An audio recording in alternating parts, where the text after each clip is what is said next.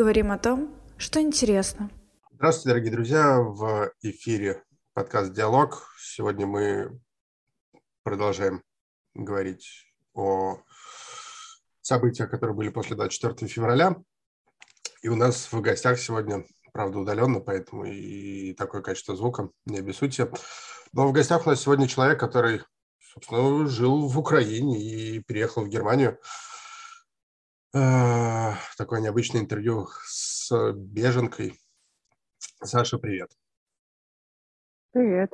Сразу хочу оговориться, что мы не будем обсуждать политику и все, что было с ней связано, не будем э, слишком критично выражаться, скажем так. Э, просто поговорим про то, как изменилась твоя жизнь, про твои ощущения, как тебе удалось переехать в Германию, как вообще сложилась твоя жизнь в Германии. Давай начнем с самого начала. Что ты делала 24 февраля и как вообще прошел твой день? 24 февраля, это, по-моему, была пятница. А, я, как обычно, проснулась утром, в 5 я просыпаюсь каждый день и а, начала собираться на работу, а, вот. И только где-то перед выходом на работу я решила зайти э, в чат общий, э, там, где все сотрудники состоят, и увидела кучу сообщений о том, что пока что сидим дома, не паникуем, тролливали. Я вообще не поняла, что произошло, потому что я очень крепко спала, и я судя по всему, не слышала никаких взрывов, вот, и только, и, либо слышала сквозь сон, и как-то, ну, непонятно, что это было, и только потом, когда я выглянула в окно, я увидела, я живу э, под Киевом, э, в городе Бровары, и на 13 этаже мне очень хорошо видно вообще все, что происходит с окна. Мне и Киев видно с окна хорошо, хорошо и сам город Бровары. Вот. И то, что я увидела, это как горит что-то в районе воинской части между Киевом и Броварами.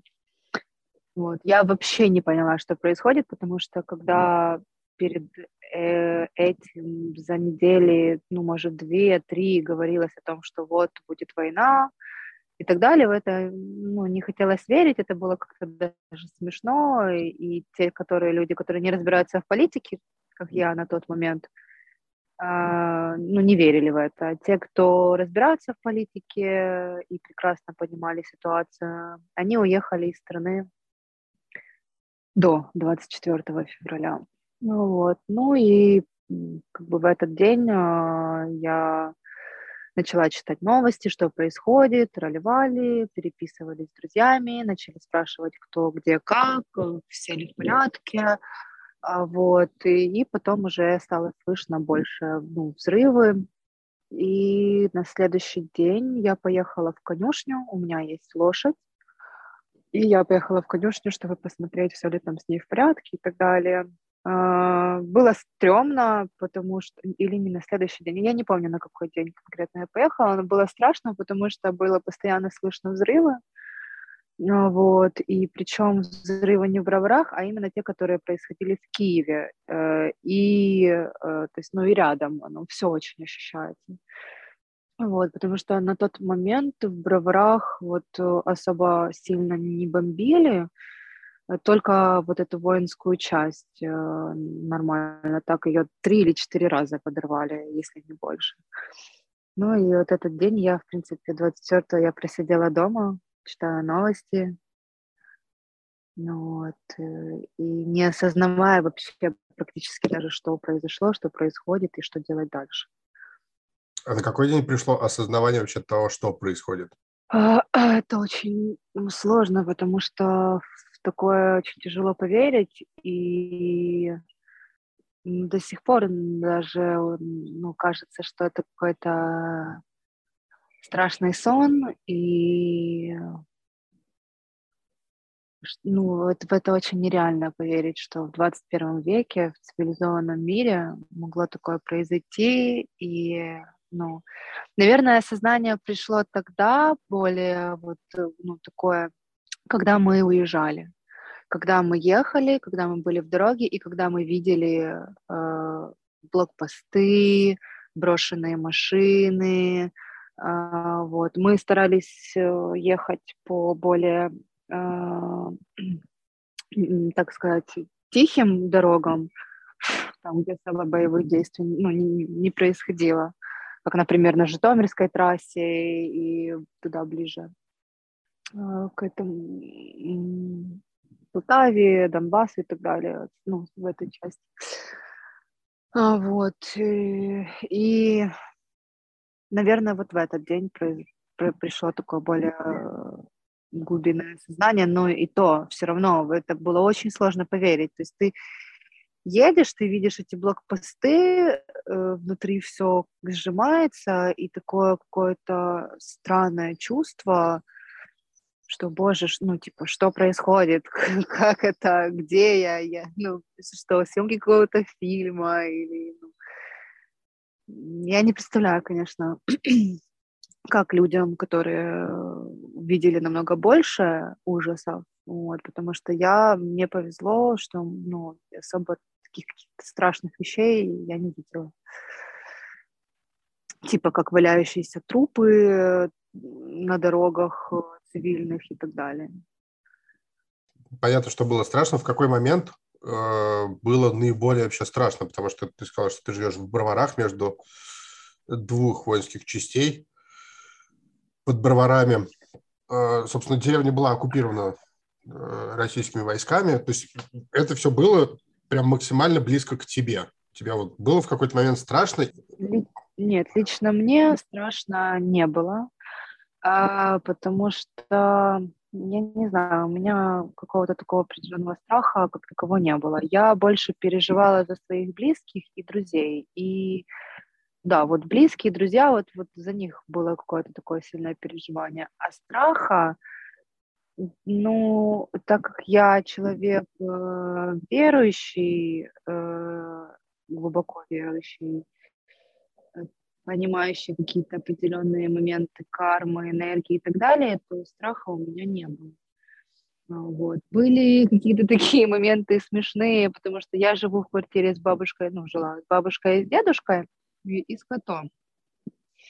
И были смешные моменты, когда э, начинались прям жесткие такие взрывы, было слышно воздушная тревога, и э, мы шли коридор меж, между квартирами, э, вот, и когда там начиналась воздушная тревога, бабушка и дедушка ее не слышали, мне приходилось к ним заходить, оставаясь в спокойном состоянии, э, их выводить в коридор, при том, что у бабушки вообще были какие-то панические атаки, ступоры, она могла там, ну, просто остановиться и не знать, что делать, и приходилось ее быстренько выталкивать, направлять, потому что, ну, блин, ну, пожилые люди, я вообще просто не представляю, что у них там творилось э, в голове и с ощущениями вот этого всего. Страшно, ну, мне лично не было страшно. Я не, не поддаюсь э, панике, э, страху.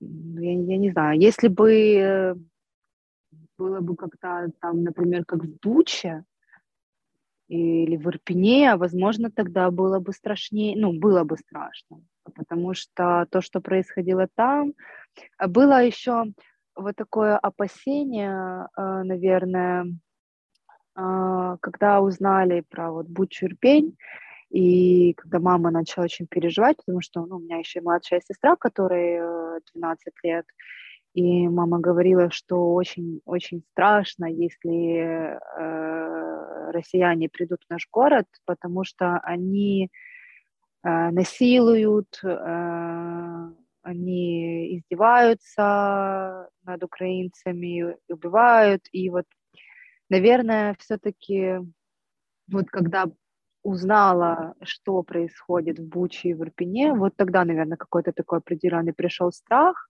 что если придут э, орки к, э, к нам в город, типа, что, что будет тогда. Поэтому, ну как, опять же таки, было вот опасение. А может быть, даже и как-то и страшно и стало, наверное, когда представляешь, что к тебе сейчас придет русский мир, как они этого называют, тогда вот, наверное, страшно и становится. Потому что мне не хотелось быть изнасилованной и, и еще хуже, что могло случиться, это что происходило в тех городах. Сколько дней ты была в Броварах, пока не уехала? А, так, я честно не помню. По-моему, мы уехали в марте. Э, ну, вот в начале марта. Не знаю, какие это были даты, может быть, пятые. Э, возможно, недели две, недели две, наверное, я была в городе, и потом, когда Маме стало очень страшно. Она сказала, что я не могу больше...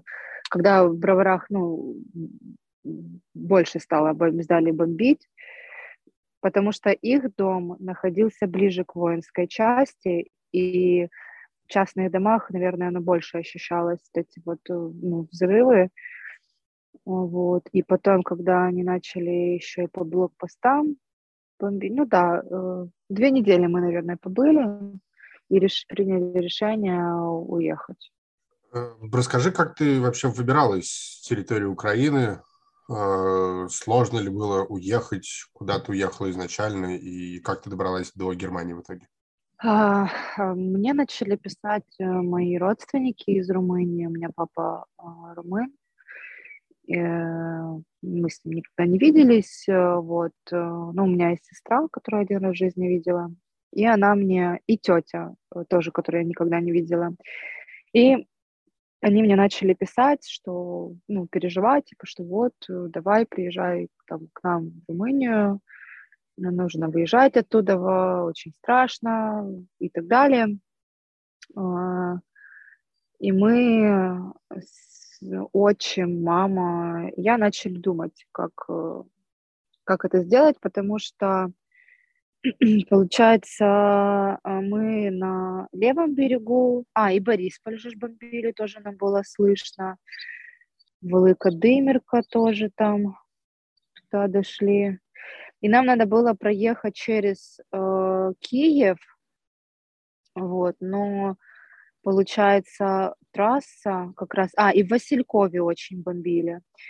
И, и получается, надо было как-то так проехать, чтобы не через Васильков, и очень начал там смотреть, э, как, как лучше всего, где, по каким трассам лучше ехать. Плюс, э, так как в первые дни уезжало очень много людей, было ну, сложно выехать, потому что были забиты трассы, были огромные пробки, поэтому ну, мы выждали так сказать, тоже хорошо, что мы ну, подождали какое-то вот эти вот как раз две недели, когда уже не так, или или, может, чуть больше. Я, честно, я не помню, сколько времени. Ну, не меньше двух недель точно. Вот. И в Киеве есть мосты, которые э, ну, периодически закрыты. Вот.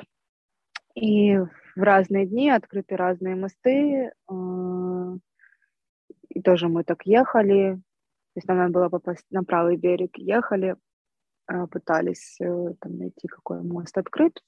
Вот, приехали, нам очень сильно повезло на самом деле, потому что и пустая дорога была, мы в пробках особо не стояли, и с бензином нам везло, потому что когда мы ехали, э, бензина практически не было, наливали только по 20 литров, а люди бросали машины очень много блок блокпостов везде, э, проезжали их. Где-то, конечно, были пробки.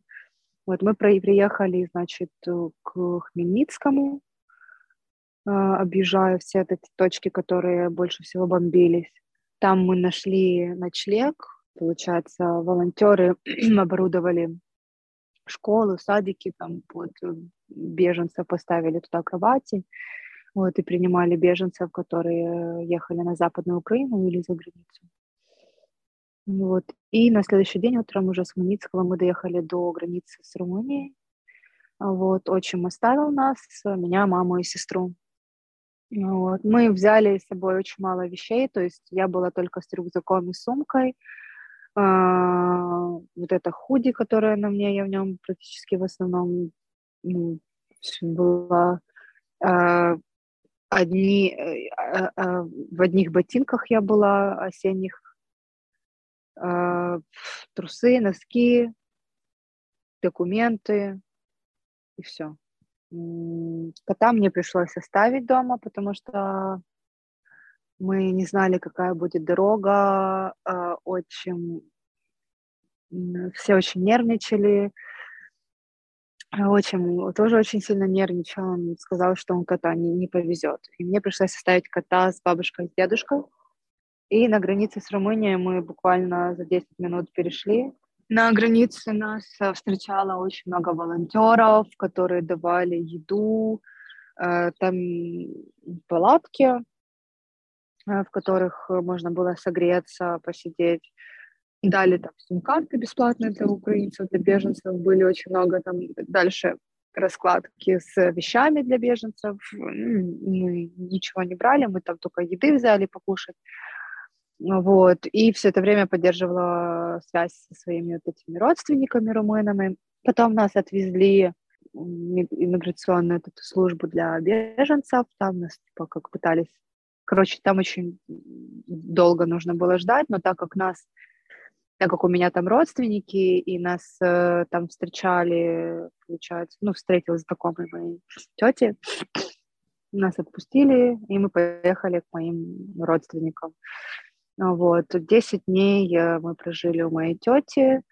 А, я неделю проработала в конюшне там, потому что нужны были деньги, чтобы кобылу мою а, забрать из броваров, потому что когда мы уехали и уже были в Румынии, через какое-то время прилетел снаряд в склады, склады э, этих э, супермаркетов, по-моему, Сельпо или я не помню каких конкретно супермаркетов. В общем, они разбомбили склады, где были продукты, хранились и так далее. А эти склады находились э, напротив конюшни, где моя лошадь стояла. И там повыбивали, повылетали окна в этой конюшне, стоял столб дыма э, черного просто, им там нечем было дышать, и они эвакуировали лошадей. Э, быстро, в общем, эвакуировали всех лошадей. Мне надо было срочно найти э, деньги на перевозку, э, перевезла кобылу на ипподром в Киев, а оттуда мне пришлось потратить 600 долларов, чтобы ее перевезли в Хмельницкий. И, значит, да. И потом, то есть я проработала все это время, ну, в Румынии, ну сколько, мы там 10 дней были, где-то из этих 10 дней, может быть, 5 дней, может, чуть больше, я работала в конюшне. А, ну, так как я с лошадьми давно, то я, в принципе, знаю, что нужно делать и так далее. Потом моя сестра написала мне, что вот они в Германии, и что лучше всего в Германию поехать, потому что а, лучшие условия, э, социальная помощь, и, ну, так как она там живет, то я решила, что лучше поехать к ней. Вот, и мы э, полетели в Германию на самолете, как раз для украинцев были там э, визер, бесплатные билеты. Вот, и так я оказалась в Германии. И потом через какое-то время а, я забрала своего кота. То есть ехали, есть волонтеры, которые отвозили. Вот, мои друзья помогли мне э, забрать его из Броваров в Киев, из Киева посадили на поезд э, до Мукачева, с Мукачева уже волонтеры его забрали и через Польшу ехали э, в Германию. Вот, ну так, как-то так. Здесь э, мы, муж моей сестры помог нам оформиться, как беженцы, оформить э, временное параграфы 24, это которые можно работать, потому что сидеть, э, просто сидеть, получать какую-то социальную помощь я не хотела. А, вот, я хотела работать, зарабатывать и ну, как-то продолжать жить, так сказать. Вот. И нашла здесь, э, тоже помогли найти работу в конюшне. Также конюшня предоставляет жилье, комнату в домике. Ну и уже месяц я, значит, прожила у сестры, пока мы оформляли все документы, пока мы сделали резюме, э, пока мне нашли эту работу. Ну вот месяц мы прожили, потом первого числа, какой сейчас вообще месяц? Сейчас э, у нас что, шестое? Да, первое ноль пятого Значит, я вышла на работу уже, переехала в другой город. Моя мама с сестрой стали жить э, в немецкой семье. Сестра ходит там в школу, мама сейчас ходит на интеграционные курсы, чтобы получить э, тоже работу в Германии. Ну, смотри, чтобы просто было понятно, о чем я говорю. Находясь в России, э, я, например, еще ряд моих знакомых а, перестали как-то планировать жизнь, строить планы на будущее, потому что непонятно вообще, что будет. Есть ли у тебя какой-то план дальнейшего действия? Может быть, там вернуться в Киев э, через месяц? Либо ты, ну вот, плывешь по течению, работаешь и просто пока существуешь в Германии, скажем так. 24 а, числа я перестала планировать вообще что-либо, потому что у меня были замечательные планы на мою жизнь, у меня была отличная работа э, в компании, э, я занималась спортом, у меня были планы ехать на соревнования весной, у меня моя лошадь э, спасенная, там тоже планировала я ее отправить под Полтаву в Табун, доживать свою пенсию счастливо. А, вот. Э, у меня были планы пойти на волейбол, Э, и так далее. Было очень много классных планов, вот, и в один день все просто уничтожилось.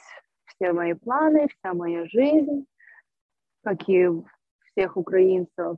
Э, поэтому, когда я попала в Румынию, э, ничего это не планировалось, это просто происходило вот э, спонтанными решениями.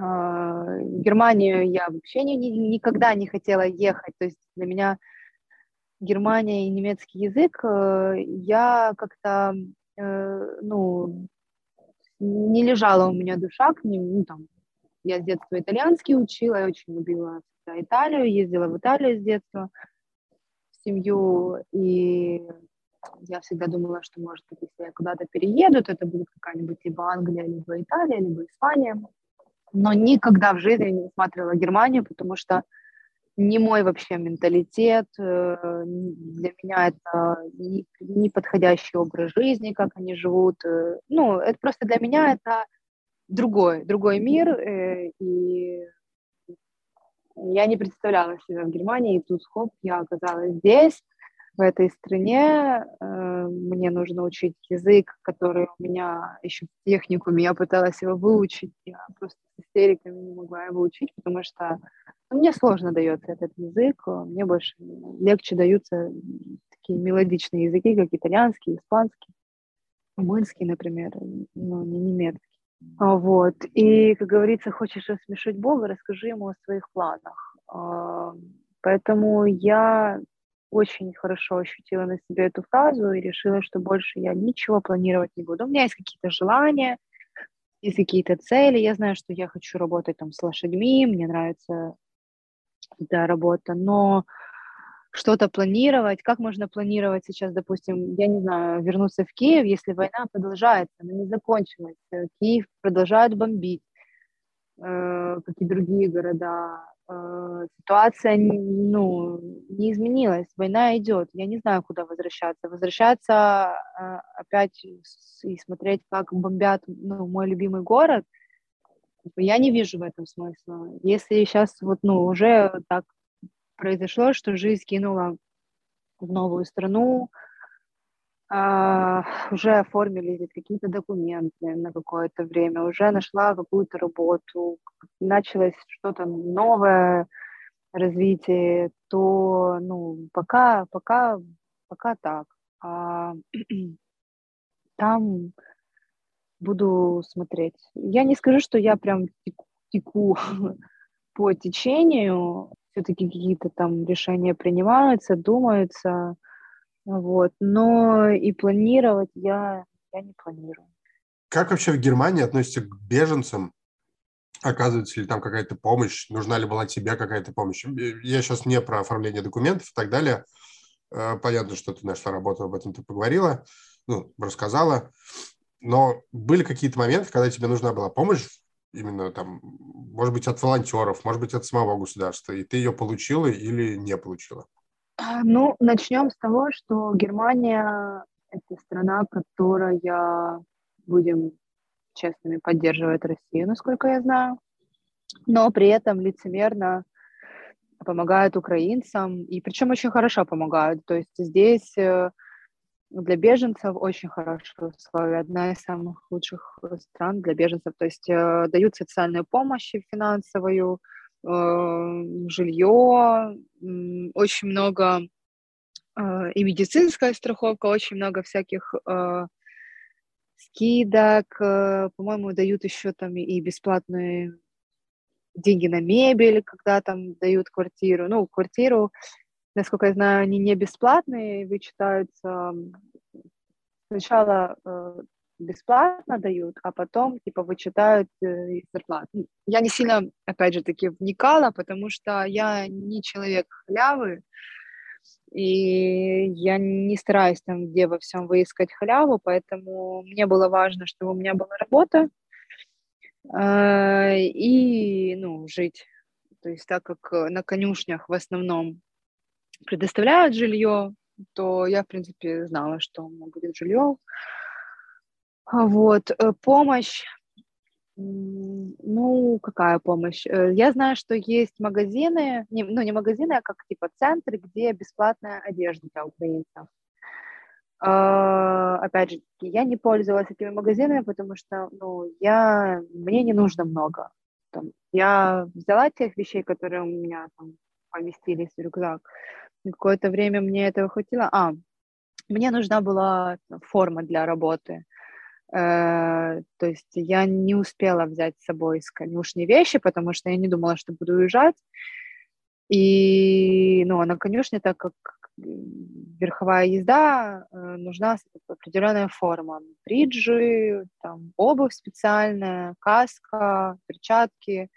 Вот. И конюшня мне с этим помогла.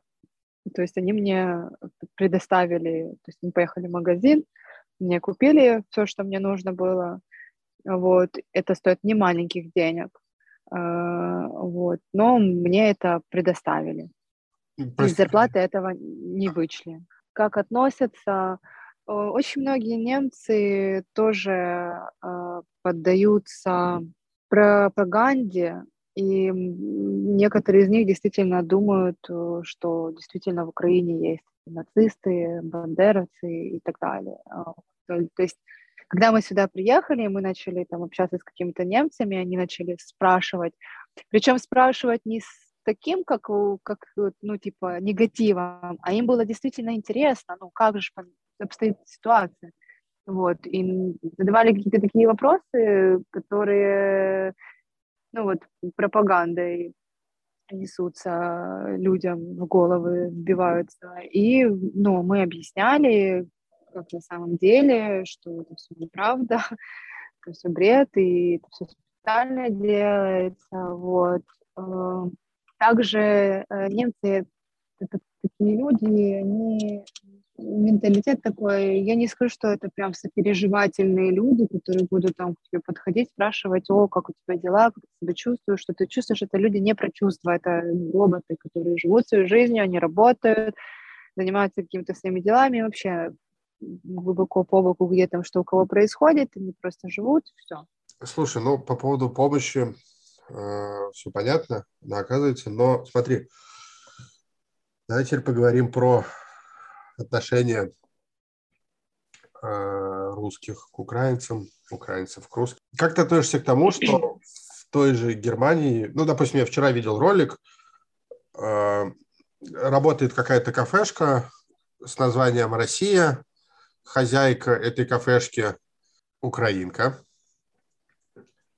Заведение открылось э, более 10 лет назад. При входе висят, висят украинские флаги. И э, заходит украинка и начинает предъявлять претензии хозяйке. На твой взгляд, это вообще обосновано? И как ты относишься к таким вещам? Либо к видео, где э, снимают условия для беженцев и говорят, что типа условия ужасные, потому что у нас там два ребенка, и вот не на каждого ребенка есть своя кровать. И в душе вода чуть-чуть холоднее, чем была у нас дома. Ну, я утрирую сейчас, понятное дело, но в любом случае такие видео есть, либо когда кто-то там э, начинает наезжать, потому что говорят на русском, э, в другой стране, Германия, Польша, Прибалтика. Как ты относишься к таким людям? Ну, во-первых, э, там, я не видела таких видео, ну, не таких, а конкретно видео про, допустим, там, ресторан, как ты сказала, в... я не была там, не видела эту ситуацию, я не, не могу судить, потому что я этого не видела, я не, не знаю, правда это или нет, потому что очень много сейчас всего делается специально, чтобы дискредитировать и одну, и вторую сторону, но вторую пускай. А, вот. А, очень много людей э, пытаются выставить в плохой стороне украинцев, потому что ну, в основном россияне, ну, естественно, понятно почему. Я даже не буду этого объяснять. И, ну, во-первых, скажу так, э, мы живем в материальном мире, где есть хорошее и плохое. И в каждой стране есть хорошие люди и есть плохие люди. Есть быдло, есть цивилизованный народ воспитанный. И если судить всех по э, той или иной категории, это неправильно. То есть ты мне можешь показать, я не знаю, сейчас там видео какого-то быдла, э, там, украинцы и россияне, и сказать, о, посмотрите, как ведут себя там украинцы или россияне, или там любой другой нации. Я тебе скажу, что ну, невозможно судить всех по поступку одного какого-то типа недалекого или больного человека. Точно так же я видела видео, как э, это была Швейцария, по-моему, россиянка брала украинскую символику, рвала ее, раскидывала на улице, и украинка стояла, ее просто снимала, даже слова ей не говорила, просто спросила, зачем вы это делаете, и та ее начала, э, грубо говоря, просто негативом таким пополивать. А, вот. И по этому видео, то есть можно сразу говорить, что, о, типа, россияне вот такие, вот такие. Нет, ну, под... типа, я знаю, я знаю точно так же э, много россияне, ну как много, нет, ладно, единицы, адекватно. Вот. По поводу ресторана, опять же таки, я не знаю, я не видела это видео, я не знаю, правда ли это, я не знаю, что ну, блин, э, видео, СМИ и так далее, все же, блин, снимают с тем подтекстом, чтобы выставить это так, как им будет выгодно и угодно. Стой, Если стой, я приеду стой. туда, да. Вопрос был не, не о конкретном видео, а о ситуации в целом. Ну, возьмем там, что видео подлинное. Я к тому, что... Какой? Ты, ты привел три разных примера разных ситуаций. Я... И, типа, ну, я поочередно пытаюсь ответить. Я имел в виду о об этой категории людей в целом. То есть ты действительно считаешь их быдлом и такое поведение не приветствуешь. Давай так. Каких именно людей, которые что, на что-то жалуются или... Э, которые начинают кричать, что не надо при мне разговаривать на русском, которые качают свои права в другой стране, которые цепляются к русским, которые уехали сто лет из России, там живут нормально в Германии, в Польше, в Прибалтике, да где угодно. Вот таких вот людей ты осуждаешь или ты как-то их понимаешь? Я никого никогда не осуждаю, потому что не мне судить людей, кто я такая, чтобы кого-то осуждать. Я не знаю, что у кого, кто что пережил в своей жизни, что он поступает так или иначе. Вообще никого не осуждаю. Есть, да, люди, которые ведут себя некультурно, некрасиво. Неважно, из какой они страны.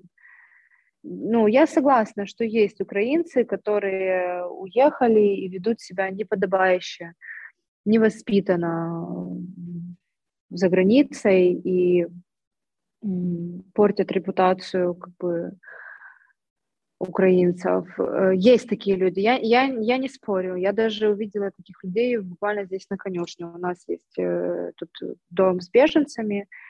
Э, и были две украинки с Харькова или откуда они, которые вели себя просто ну, невоспитанно, это мягко сказано. Мне ну, рассказали эту ситуацию, я удивилась э, немножечко, подумала, ну, бывает. Вот. Но опять же таки, э, судить, ну, я не могу никого судить. Я, это не, не мое вообще дело, кто как из себя ведет. У каждого своя совесть должна быть. Ну, вот. И каждый должен ну, поступать по совести и по мере своего воспитания.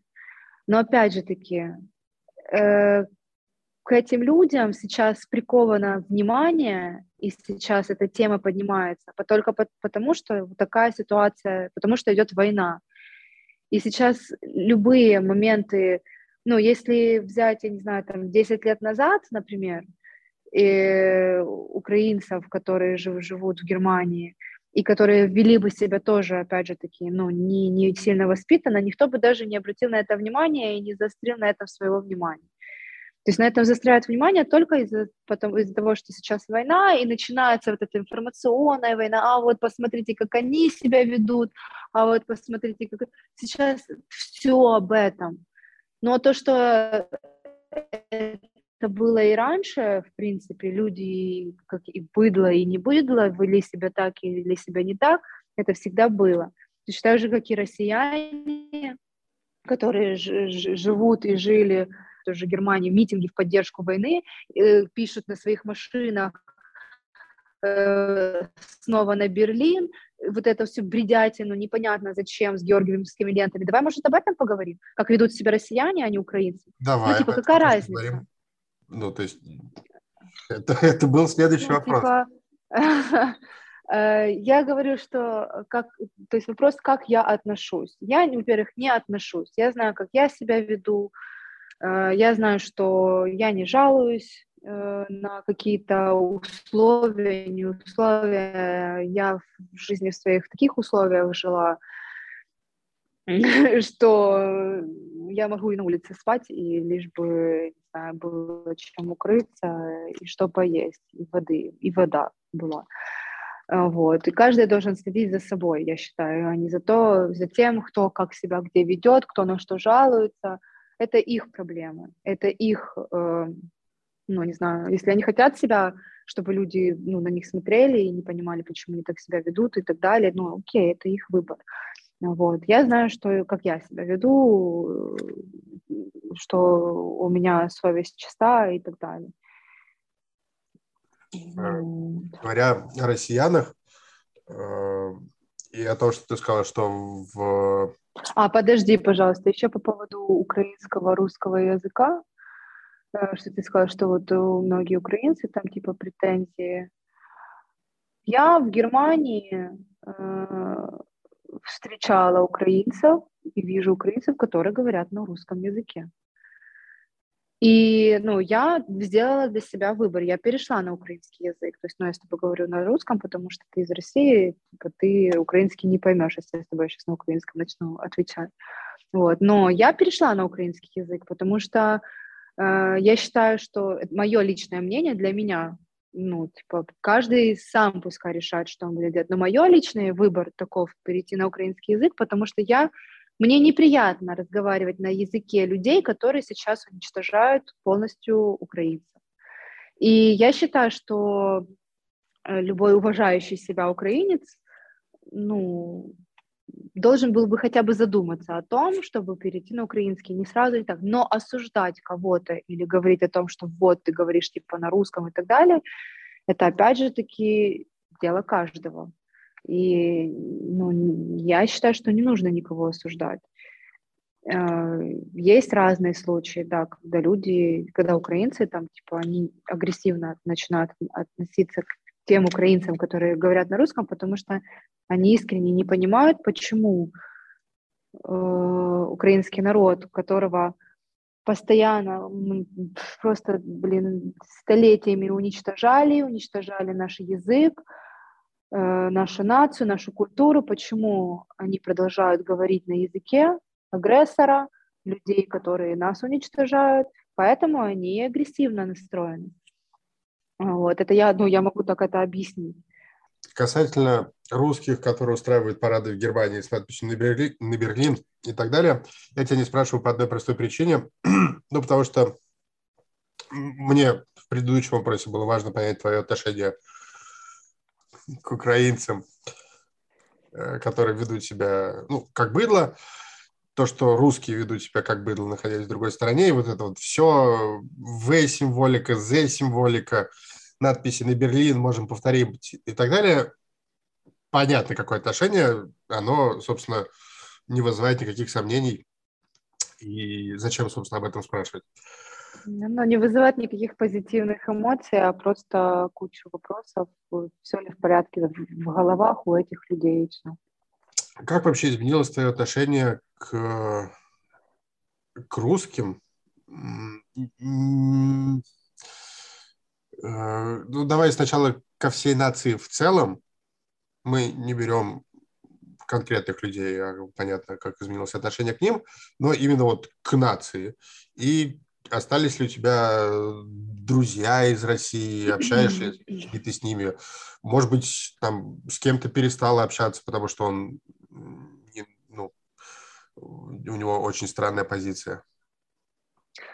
А, ну, начнем с того, что мое отношение к России как нации всегда было одним, еще с детства, а, когда, э, ну, если учить историю и понимать э, вообще эм, ситуацию в Украине, и, э, то есть россияне всегда ненавидели украинцев, всегда их обсирали, смеялись над нашим народом, потому что у России э, понятие их нации, страны всегда было ложным, историей и так далее. То есть живя в лжи, в таком в вечном постоянном зомбировании, то есть это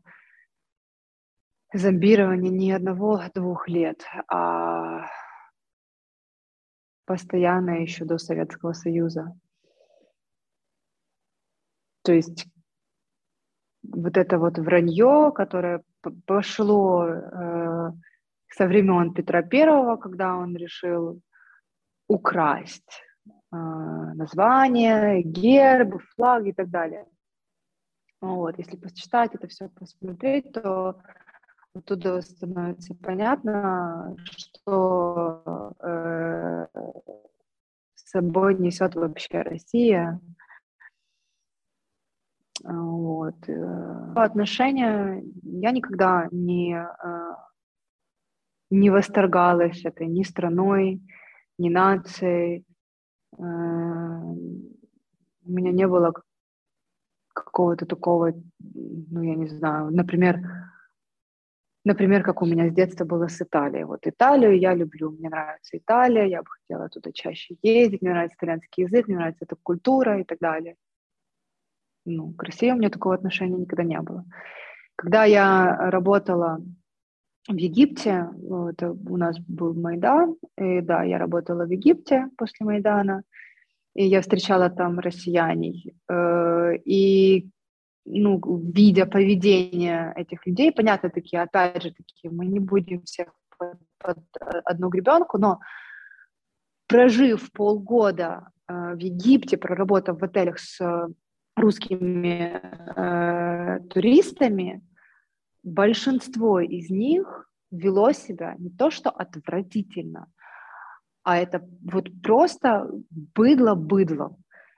И э, ну, я понимаю, что каждый может там поехать на отдых, как-то отдыхать и так далее. Но когда россияне подходят ко мне и начинают мне говорить о том, что ты должна любить Россию, ты должна любить Путина, типа ты украинка, ты должна любить.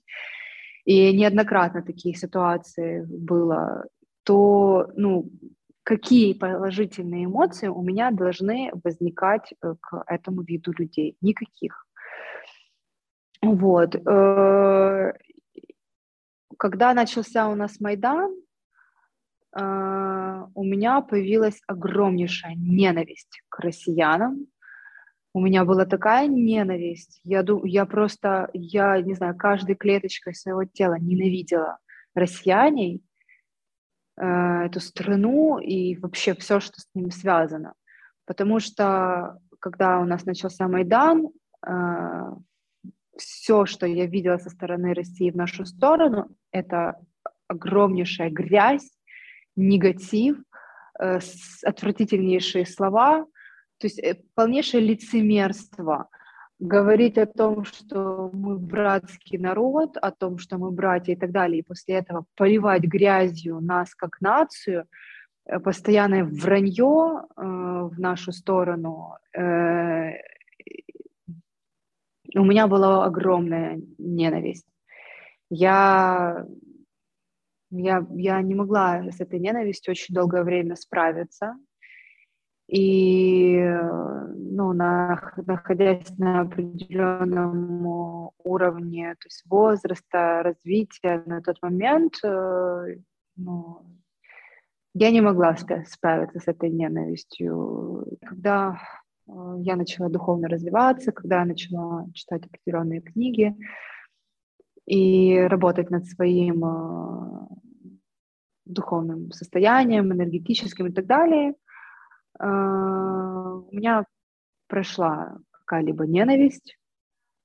Я просто поняла, что вот эта вот темная сторона, она не стоит Э, того, чтобы я тратила туда какие-то свои вообще эмоции, энергию и так далее. И у меня пришли какие-либо вообще ненависти и отвращение, которое было. То есть стало полностью все равно. Вот все равно. Есть они, нет они. Я просто знаю, что это, кто это, как, и все. И, и, и больше ничего. Вот. Когда началась война э, на Донбассе, и, то есть когда Россия напала на Донбасс, и когда они начали... Э, нет, сначала все началось с аннексии Крыма, да, когда Россия э, путем, опять же таки, вранья аннексировала Крым, тоже было очень много негативных эмоций, очень много было вообще такого прям какой-то ненависти. Вот. Потом началась война на Донбассе, и когда Россия начала говорить, что это украинцы сами себя бомбят, а у меня очень много было друзей, которые, кстати, так, также и погибли на Донбассе э, в начале войны, за что я тоже не знаю, как относиться к России. Вот. Когда ты живешь и просто погибают люди, а, и это все заливается враньем и грязью со стороны а, агрессора.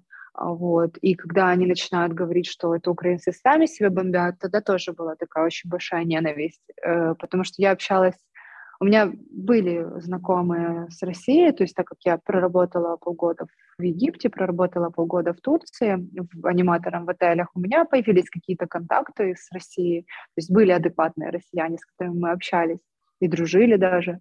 А, вот. И когда ну, мне эти же знакомые говорили о том, что типа Россия не нападала на Украину, на тот же Донбасс, вообще там нету ни одного россиянина, вот, а я своими глазами видела паспорта этих россияней, а, когда наши ребята возвращались, ну, вот, показывали. И, ну, очень неприятно это все было, вот. И когда уже началась 24 числа полно, ну, полноценная открытая война, а, тоже куча вранья, блин, этих зомбирований, людей, которые просто, ну, очень тяжело было справиться э, и не пустить в свое сердце ненависть. Очень сложно. Я не знаю, что может быть сложнее. Даже не так сложно, наверное, потерять свою прошлую жизнь, э, не так сложно уехать жить в какую-то другую страну, Хотя, в другой стороне, сложно, когда у тебя нету здесь ни друзей, ни знакомых. Немцы очень специфический народ, э, никто не общается, невозможно, язык не знаю. То есть это тоже очень сложно. Но вот этот вот момент, чтобы не впустить в свое сознание ненависть, опять к э, всем, просто всем россиянам, потому что очень сложно было найти хоть одного здравомыслящего россиянина, хоть одного. Вот. Это было прям крайне тяжко. А по поводу знакомых, ну, я все-таки не, я смогла э, себя сконтролировать, и у меня не появилось, ну, то есть я как-то down э, успокоилась, поняла, что все, что происходит, все по воле Господа, и мы не можем ничего контролировать. И если так произошло, значит, это нужно было необходимо, в первую очередь, э, украинцам, чтобы подняться, показать свою силу, возобновить свою культуру, свой язык, чтобы весь мир увидел истину, какая на самом деле является Россия, а вот, какими на самом деле являются россияне, потому что а, как бы, ну, много кто об этом знал, но, но не все.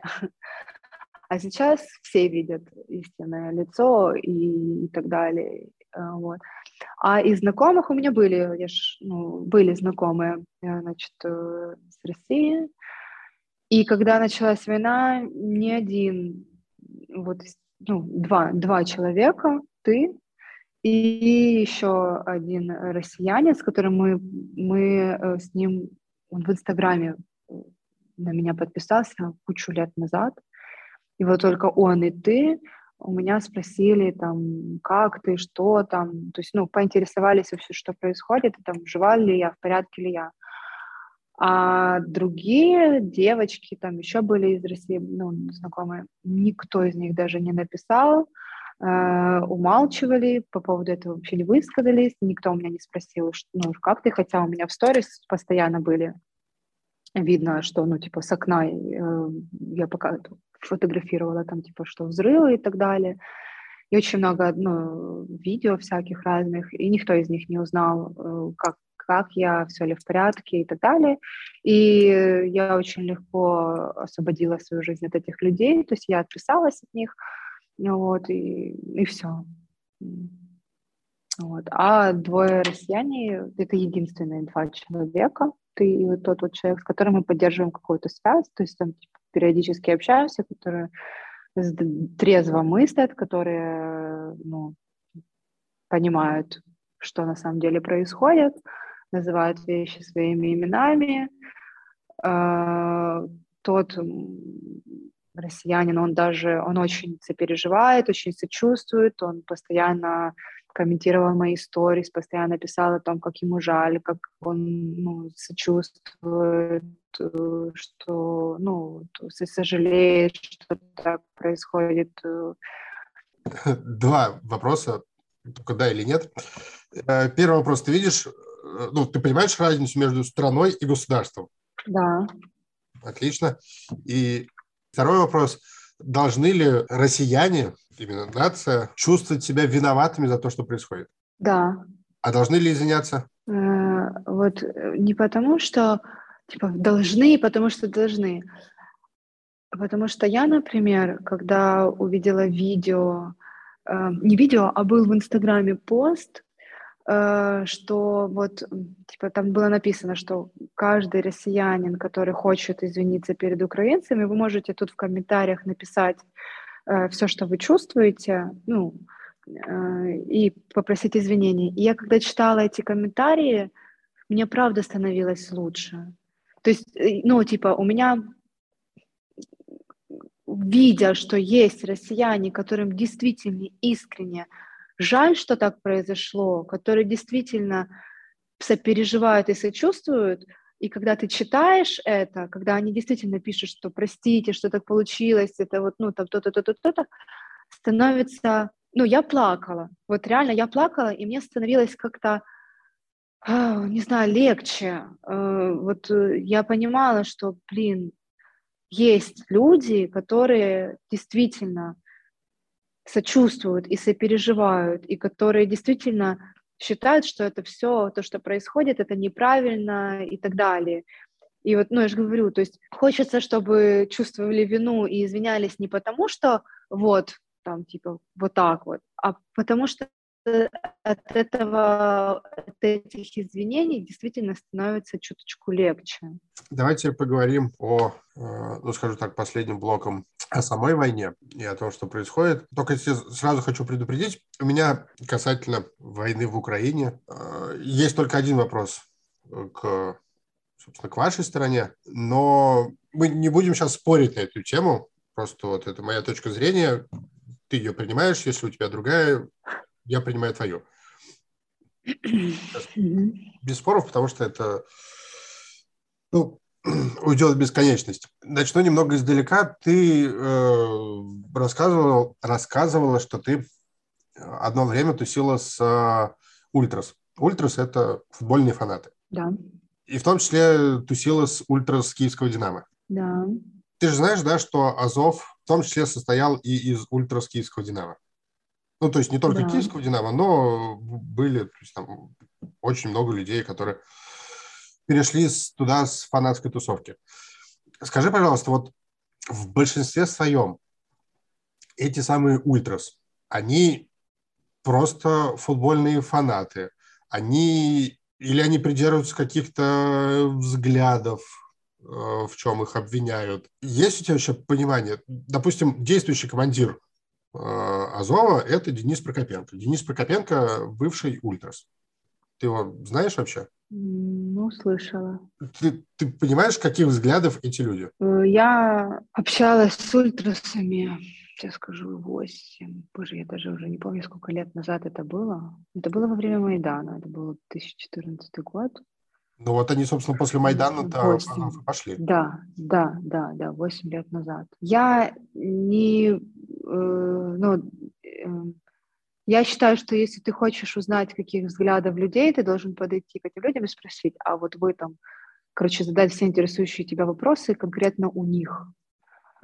Э, я не задавала этому человеку вопрос, каких он взглядов, я не знаю, он мне лично ничего не говорил, я у него лично ничего не спрашивала, поэтому говорить по этому поводу я ничего не могу. Ну, вот. хорошо. Я могу, ты, тебя интересуют э, ультрасы, с которыми общалась? Ну, типа, ну, были ультрасы, да, которые рассказывали мне про э, отличия между фашизмом, нацизмом и национализмом. А, вот. Я могу сказать, что в большинстве случаев у нас э, наши, ну, там, типа, ультрасы, которые были, это националисты. В каждой стране есть националисты. Националист – это тот, кто любит и уважает свою страну, свою нацию, свою культуру, патриоты. Нацисты относятся к нем, э, ну, к германскому, да, да, Гитлер и так далее, это тому, а вот фашисты были, по-моему, в Италии, я уже сейчас в этих вопросах не сильно шарю, вот, но, типа, путать национализм с нацизмом э, не нужно, потому что нацисты — это те, кто э, против других наций и превоз, превозносит свою нацию. Националисты — это только те люди, которые уважают и любят свою нацию, культуру, страну и так далее. Вот. То, что ультрасы националисты и любой э, ну, любящий свою страну и уважающий свою страну человек националист, ну, типа, это, это нормально. Ну, я тоже националистка, я уважаю, люблю свою страну люблю свой язык э, украинский, историю, культуру э, и так далее. Ну да. Но это не имеет никакого отношения к нацизму, потому что нацизм, как Гитлер, тот, те, кто уничтожают, не приветствуют э, э, не признают других наций, считают, что их нация самая лучшая. Слушай, ну смотри, люди, которые интересуются такими вещами, нет-нет, да и перейдут на сторону зла. Ну, потому что, может быть, э, ну, не обязательно рисовать на себе свастику, можно нарисовать э, коловрат, э, пойти в ту область и вот так вот нацист, ну, национализм перешагивает за, скажем так, допустимую черту. Ну, то есть, окей, мы выяснили, что... Это значит допустимая черта национализма. Э, когда он уже сваливается в нацизм. Ну, окей, есть люди, которые там интересовались э, но в Украине я таких людей не встречала, например. Даже в тех же ультрасах я никогда не слышала ни одно мнение о том, что типа украинцы самая лучшая нация и типа все должны быть там арийцами только. Слушай, ну ладно, этот вопрос мы выяснили. Смотри, когда образовался полк Азов, э, вот в этот промежуток к ним приезжали разные независимые журналисты, э, зарубежные, не только наши, не, ну, не помню, наши были или нет, не суть. Есть несколько заявлений о том, что базы этого самого батальона выглядят немного странновато. В том плане, что есть и портреты немецких деятелей того времени, есть и литература на их телах, собственно, татуировки со свастикой, с коловратом и так далее и тому подобное. И, в принципе, эмблема Азова, она тоже такая говорящая. Давай откроем э, э, символику. Вот, берем интернет, так заходим, чи, например, символика слов'ян, славяне, да? И если мы зайдем... Э... Ты сейчас будешь со мной спорить, я тебе так скажу. Я не спорю, я для себя открываю и смотрю, а. что вот есть знаки, которые что-то означают. И часть из них запрещены в России. Силу. Ну, я не знаю, это ваше личное дело. Ну, например, вот типа как э, Калаврат, да, громовик, символ бога Индры, охраняющий древние веды. А, как оберег изображается на воинском оружии доспехах на входах в хранилище. Да? Свастика, символ вечного круговорота Вселенной, символизирует высший небесный закон, которому подвластно все сущее. Люди используют этот огненный знак как оберег, который охраняет существующий закон и Слушай, слушай, слушай, ну, ты, ты понимаешь, и что... То, что, что Гитлер взял себе... Совершенно верно. И значение сейчас этого всего да? чуть-чуть поменялось. это же ничего не значит. Ну, как, ну, ну, ну значение же А, а вдруг, а, ну подожди, подожди, поменялось, так э, кто сказал о том, что эти люди берут эти знаки себе с значением того, что нес за собой Гитлер?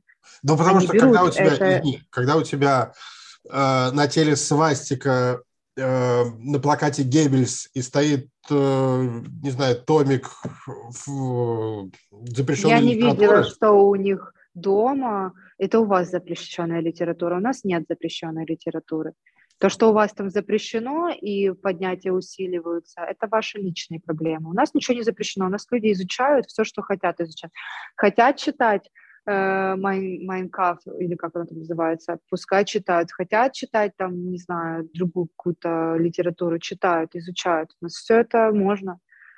Ну, все можно. Какая разница? Запрещенная литература у кого? У вас? Так при чем тут мы к вашей запрещенной литературе? У нас люди читают и развиваются, у нас образованный народ, хотят знать больше, изучают и читают. Никто им этого не запрещает. Как ты относишься к Азову в целом? А как я должна к нему относиться?